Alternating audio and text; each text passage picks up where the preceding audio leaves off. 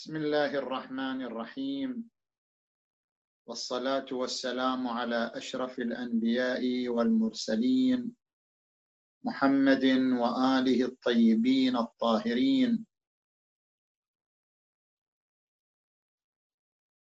عظم الله أجوركم أيها المؤمنون في كل مكان ونرفع تعازينا لمقام مولانا الإمام صاحب العصر والزمان عجل الله فرجه الشريف في مصابه برحيل جده أمير المؤمنين وسيد الوصيين وقائد الغر المحجلين علي بن أبي طالب صلوات الله وسلامه عليه بسم الله الرحمن الرحيم ويقول الذين كفروا لست مرسلا قل كفى بالله شهيدا بيني وبينكم ومن عنده علم الكتاب صدق الله العلي العظيم انطلاقا من الايه المباركه نتحدث في ثلاث نقاط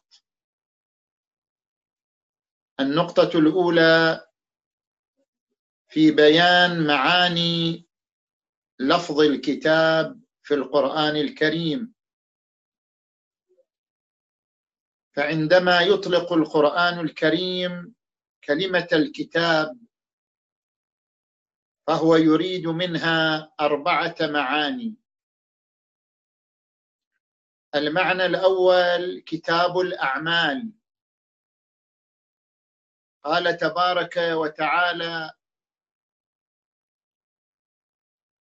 ما لهذا الكتاب لا يغادر صغيره ولا كبيره الا احصاها وقال تبارك وتعالى وكل انسان ألزمناه طائره في عنقه ونخرج له يوم القيامة كتابا يلقاه منشورا اقرأ كتابك كفى بنفسك اليوم عليك حسيبا وقال فمن أوتي كتابه بيمينه وهذا هو عباره عن الكتاب الذي يرصد اعمال الانسان وحركاته وسكناته المعنى الثاني ان المراد بالكتاب كتاب التقدير كل انسان تمر اعماله بمراحل ثلاث تقدير وقضاء وامضاء ولذلك ورد عن الامام الصادق عليه السلام عندما سئل عن ليله القدر قال في ليله التاسع عشر التقدير تقدير الارزاق والاعمار وفي ليله الواحد والعشرين القضاء اي ان ما قدر من الارزاق والاعمار يجري الإعداد له وتهيئة أسبابه في ليلة الواحد والعشرين وفي ليلة الثالث والعشرين الإمضاء بمعنى تنفيذ ما قضي فهناك أولا تخطيط وهو التقدير ليلة التاسع عشر وهناك إعداد الأسباب من أجل التنفيذ وهو ليلة الواحد والعشرين وهناك التنفيذ الفعلي على الأرض وهو ليلة الثالث والعشرين إذا هناك كتاب تقدر فيه الأرزاق وتقدر فيه الأعمار وتقدر فيه البلايا والمنايا وهذا احد معاني الكتاب في القران الكريم يقول القران الكريم قل لن يصيبنا الا ما كتب الله لنا هو مولانا وعلى الله فليتوكل المؤمنون ويقول في ايه اخرى عن هذا الكتاب الذي يحوي جميع التقديرات ما اصاب من مصيبه في الارض ولا في انفسكم الا في كتاب من قبل ان نبراها يعني من قبل ان تتحول الى مرحله القضاء ومرحله الامضاء الا في كتاب من قبل ان نبراها ان ذلك على الله يسير المعنى الثالث للكتاب الا وهو خارطه الوجود الوجود كله بعوالمه الماديه والمجرده عالم الغيب عالم الشهاده كل الوجود له خارطه رسمت وهو يسير عليها هذه الخارطه خارطه الوجود كله هي ايضا عبر عنها القران الكريم بعده الفاظ تاره يعبر عنها بالكتاب المبين وتاره يعبر عنها بالامام المبين وتاره يعبر عنها باللوح المحفوظ وتاره يعبر عنها بام الكتاب وتاره يعبر عنها بالعرش لاحظوا قوله تعالى وعنده مفاتح الغيب لا يعلمها الا هو ويعلم ما في البر والبحر وما تسقط من ورقه الا يعلمها ولا حبه في ظلمات الارض ولا رطب ولا يابس الا في كتاب مبين كتاب المبين هو الخارطه للكون كله التي فيها كل اسرار الوجود وتفاصيل الوجود ويقول في ايه اخرى وكل شيء احصيناه في امام مبين الامام المبين هو خارطه الوجود ويقول في آية ثالثة الرحمن على العرش استوى العرش هو هذا العرش هو الموضع الذي فيه كل خارطة الوجود وأسراره وتفاصيله العرش بمعنى مركز الاستخبارات مركز المعلومات الرحمن على العرش استوى يعني سيطر على مركز الوجود ومركز اسرار الوجود ويقول في آية رابعة يمحو الله ما يشاء ويثبت وعنده أم الكتاب هناك عالمان عالم التغير وهو عالم المادة المادة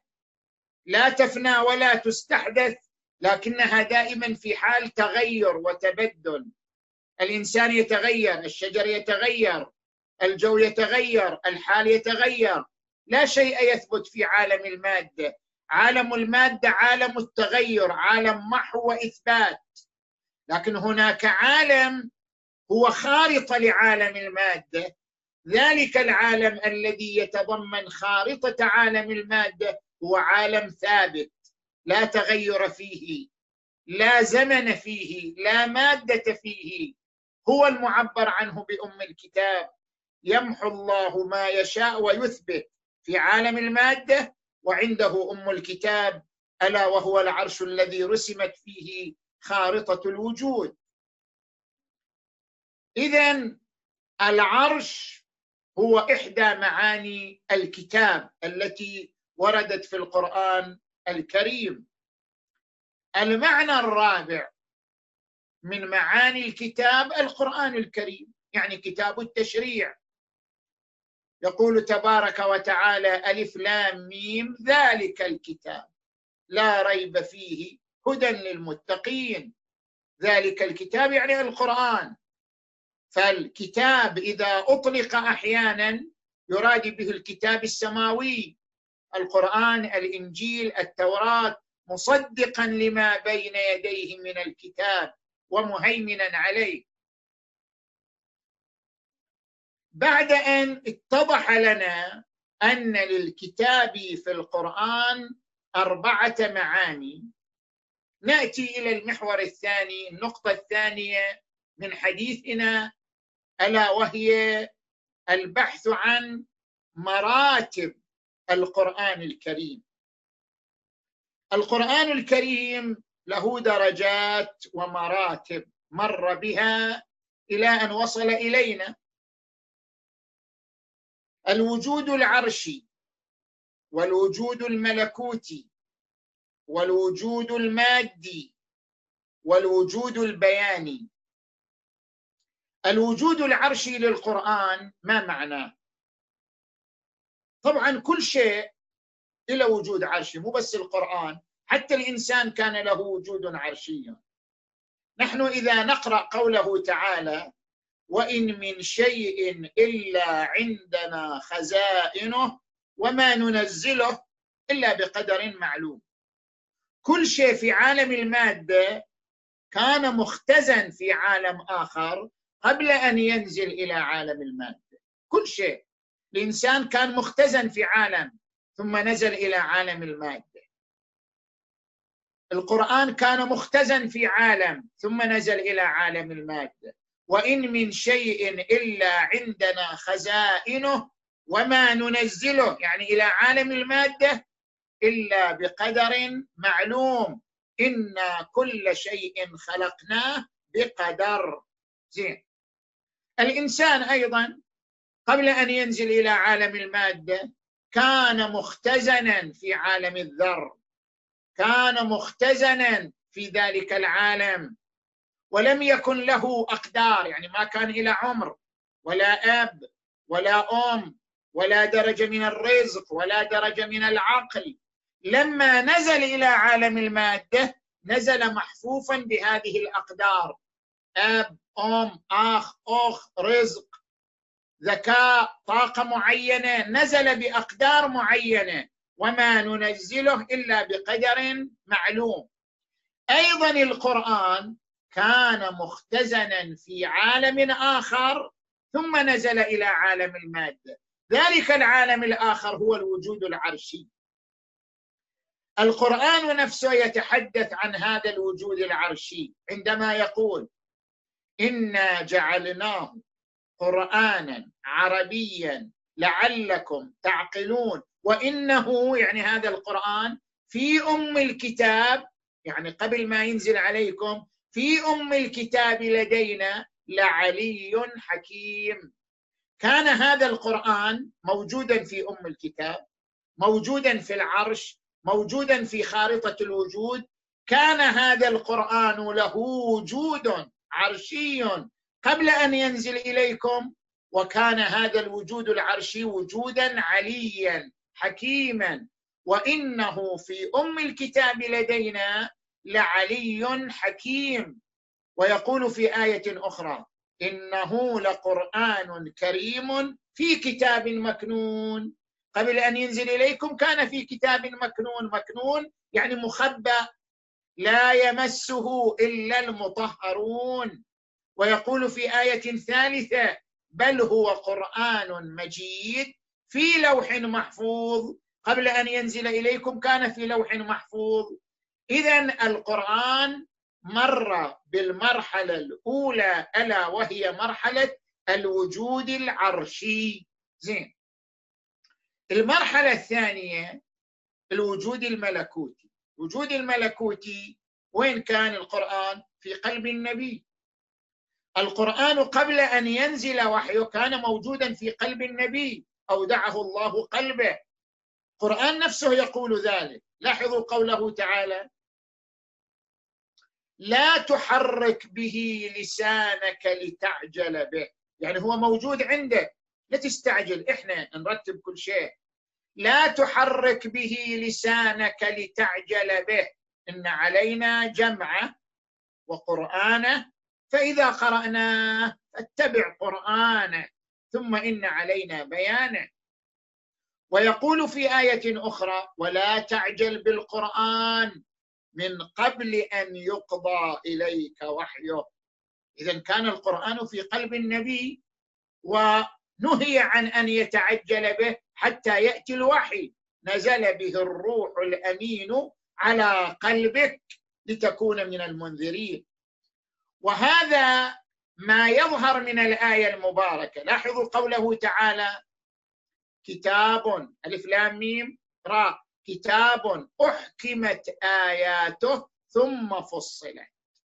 يعني القران مر بمرحلتين مرحله احكام ومرحله تفصيل احكمت ثم فصلت كان القران كله ايات محكمه بعدين اصبحت ايات مفصله الايات المحكمه هي قواعد القران هي اصول القران التي انطلقت منها التفاصيل قال تعالى وانزل عليك الكتاب منه ايات محكمات هن ام الكتاب يعني قواعد الكتاب اصول الكتاب واخر متشابهات التي هي ايات التفاصيل مثلا عندما نقرا قوله تعالى وجاء ربك والملك صفا صفا تصف المجيء على الله كيف يجيء الله والله ليس بجسم عندما نقرا قوله تعالى وجوه يومئذ ناظره الى ربها ناظره كيف تنظر الى ربها والله ليس ماده حتى ينظر اليه هذه تفاصيل هذه متشابهات لا يمكن معرفه المتشابهات التي تتحدث عن التفاصيل الا بارجاعها الى المحكمات وهذا ما يسمى بعمليه التاويل منه ايات محكمات هن ام الكتاب قواعد الكتاب واخر متشابهات التي تتحدث عن التفاصيل فاما الذين في قلوبهم زيغ فيتبعون ما تشابه منه ابتغاء الفتنه وابتغاء تاويله وما يعلم تاويله يعني ارجاعه الى المحكمات الا الله والراسخون في العلم هذا الوجود الثاني هو الوجود الملكوتي للقرآن وجود الإحكام الوجود الثالث الوجود المادي نزل القرآن حروف وألفاظ بعد أن كان فقط معاني محكمة أصبح حروف وألفاظ وآيات وسور هذا هو الوجود المادي للقرآن الذي يتلى ورتلناه ترتيلا الوجود الرابع للقرآن الوجود البياني القرآن ليس واضحا بكل تفاصيله ومضامينه يحتاج إلى بيان ولذلك يقول القرآن الكريم هو الذي بعث في الأميين رسولا منهم يتلو عليهم آياته هذا الوجود المادي يتلو عليهم آياته ويزكيهم ويعلمهم الكتاب يعلمهم الكتاب عبارة عن الوجود البياني للكتاب وقال تعالى انا نزلنا اليك الذكر لتبين للناس ما نزل اليهم لتبين يعني لتشرح الكتاب لتعلم الكتاب هذا هو الوجود البياني للقران الكريم ناتي الى النقطه الثالثه من حديثنا الايه المباركه عندما قالت ويقول الذين كفروا لست مرسلا جيب لنا دليل على انك مرسل قل كفى انا اجيب لكم دليل قوي قل كفى بالله شهيدا بيني وبينكم ومن عنده علم الكتاب انا اطرح عليكم شاهدين يشهدان بصدق على صحة نبوتي وصدق دعوتي الشاهد الأول هو الله فهو أنزل الكتاب علي نفس إنزال القرآن علي وهو معجزة دليل على صدق نبوتي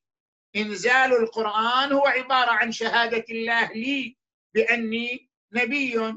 قال تبارك وتعالى وما كان لبشر أن يكلمه الله إلا وحيا أو من وراء حجاب او يرسل رسولا فيوحي باذنه ما يشاء وكذلك اوحينا اليك روحا من امرنا الشاهد الثاني الذي هو يعتبر معجزه ثانيه من عنده علم الكتاب هناك هناك شخص لديه كل هذا الكتاب علم باسرار التشريع علم باسرار التدوين علم باسرار القران فهو لانه يعلم كل الاسرار اقوى شاهد على صدق نبوتي وصحه دعوتي من هو هذا الشخص الذي حوى اسرار الكتاب حتى عبر عنه القران الكريم ومن عنده علم الكتاب ليس المراد به اهل الكتاب اليهود والنصارى القران ما يعبر عنهم بعلماء الكتاب يعبر عنهم أهل الكتاب ثانيا اليهود والنصارى ما كان عندهم علم بكل الكتاب هذه الآية تتحدث عن شخص يمتلك علم الكتاب كله ومن عنده علم الكتاب فإذا قارنا بينه وبين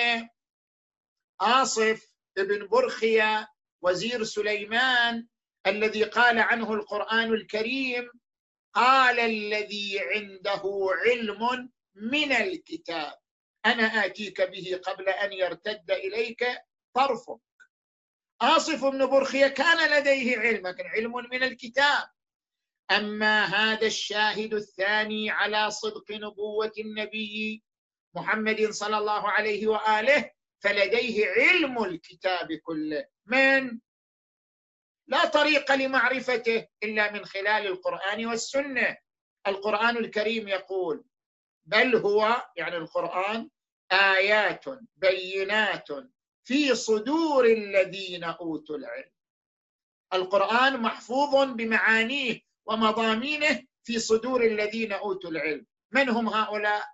يقول القران الكريم عنهم وما يعلم تاويله الا الله والراسخون في العلم من هم الراسخون في العلم يقول القران الكريم عنهم انه لقران كريم في كتاب مكنون لا يمسه الا المطهرون لا يمسه مو بمعنى لمس اللمس غير المس ما قال لا يلمسه قال لا يمسه المس بمعنى النيل لاحظوا الايه التي تعبر عن ايوب اني مسني الشيطان بنصب وعذاب مسني يعني وصل الي نالني مو بمعنى اللمس المس هو النيل لا يمسه الا المطهرون يعني لا يناله لا يصل اليه لا يصل الى كنهه وجوهره الا المطهرون المطهرون هم الراسخون في العلم المطهرون هم الذين بل هو ايات بينات في صدور الذين اوتوا العلم المطهرون هم الذين قال عنهم القران انما يريد الله ليذهب عنكم الرجس اهل البيت ويطهركم تطهيرا هم اهل البيت وفي طليعتهم امير المؤمنين علي بن ابي طالب عليه السلام الذي يقول عن نفسه لقد كان لقد كفلني رسول الله في حجره وكان يرفع لي كل يوم علما من اخلاقه ويامرني بالاقتداء به وكنت اتبعه اتباع الفصيل اثر امه وما وجد لي كذبه في قول ولا خطله في فعل ولقد سمعت رنه الشيطان عند نزول الوحي قلت يا رسول الله ما هذه الرنه قال هذه رنه الشيطان يئس من عبادته الى عباده الله انك لتسمع ما اسمع وترى ما ارى غير انك لست بنبي محمد النبي أخي وصهري وحمزة سيد الشهداء عمي وجعفر الذي يضحي ويمسي يطير مع الملائكة ابن أمي وبنت محمد سكني وعرسي منوط لحمها بدمي ولحمي وسبط أحمد ولداي منها فمن منكم له سهم كسهمي سبقتكم الى الاسلام طرا على ما كان من فهمي وعلمي وصليت الصلاه وكنت طفلا صغيرا ما بلغت اوان حلمي واوجب لي ولايته عليكم رسول الله يوم غدير خمي فويل ثم ويل ثم ويل لمن يرد القيامه وهو خصمي يا حار همدان من يمت يرني من مؤمن أو منافق قبل, قبل يعرفني يعرفني طرفه وأعرفه باسمه والكنى وما فعل وأنت يا حار إن تمترني فلا تخف عثرة ولا زلل أسقيك من بارد على ظمأ تخاله في الحلاوة العسل أقول للنار حين تعرض في الحشد ذريه لا تقرب الرجل ذريه لا تقربيه إن له حبلا بحبل الوصي متصلا اللهم اجعلنا متصلين بحبله ثابتين على ولايته والبراءة من مناوئه وأعدائه اللهم اجعلنا معه دنيا وآخرة ولا تحرمنا خدمته في الدنيا والآخرة والحمد لله رب العالمين والصلاة والسلام على محمد وآله الطيبين الطاهرين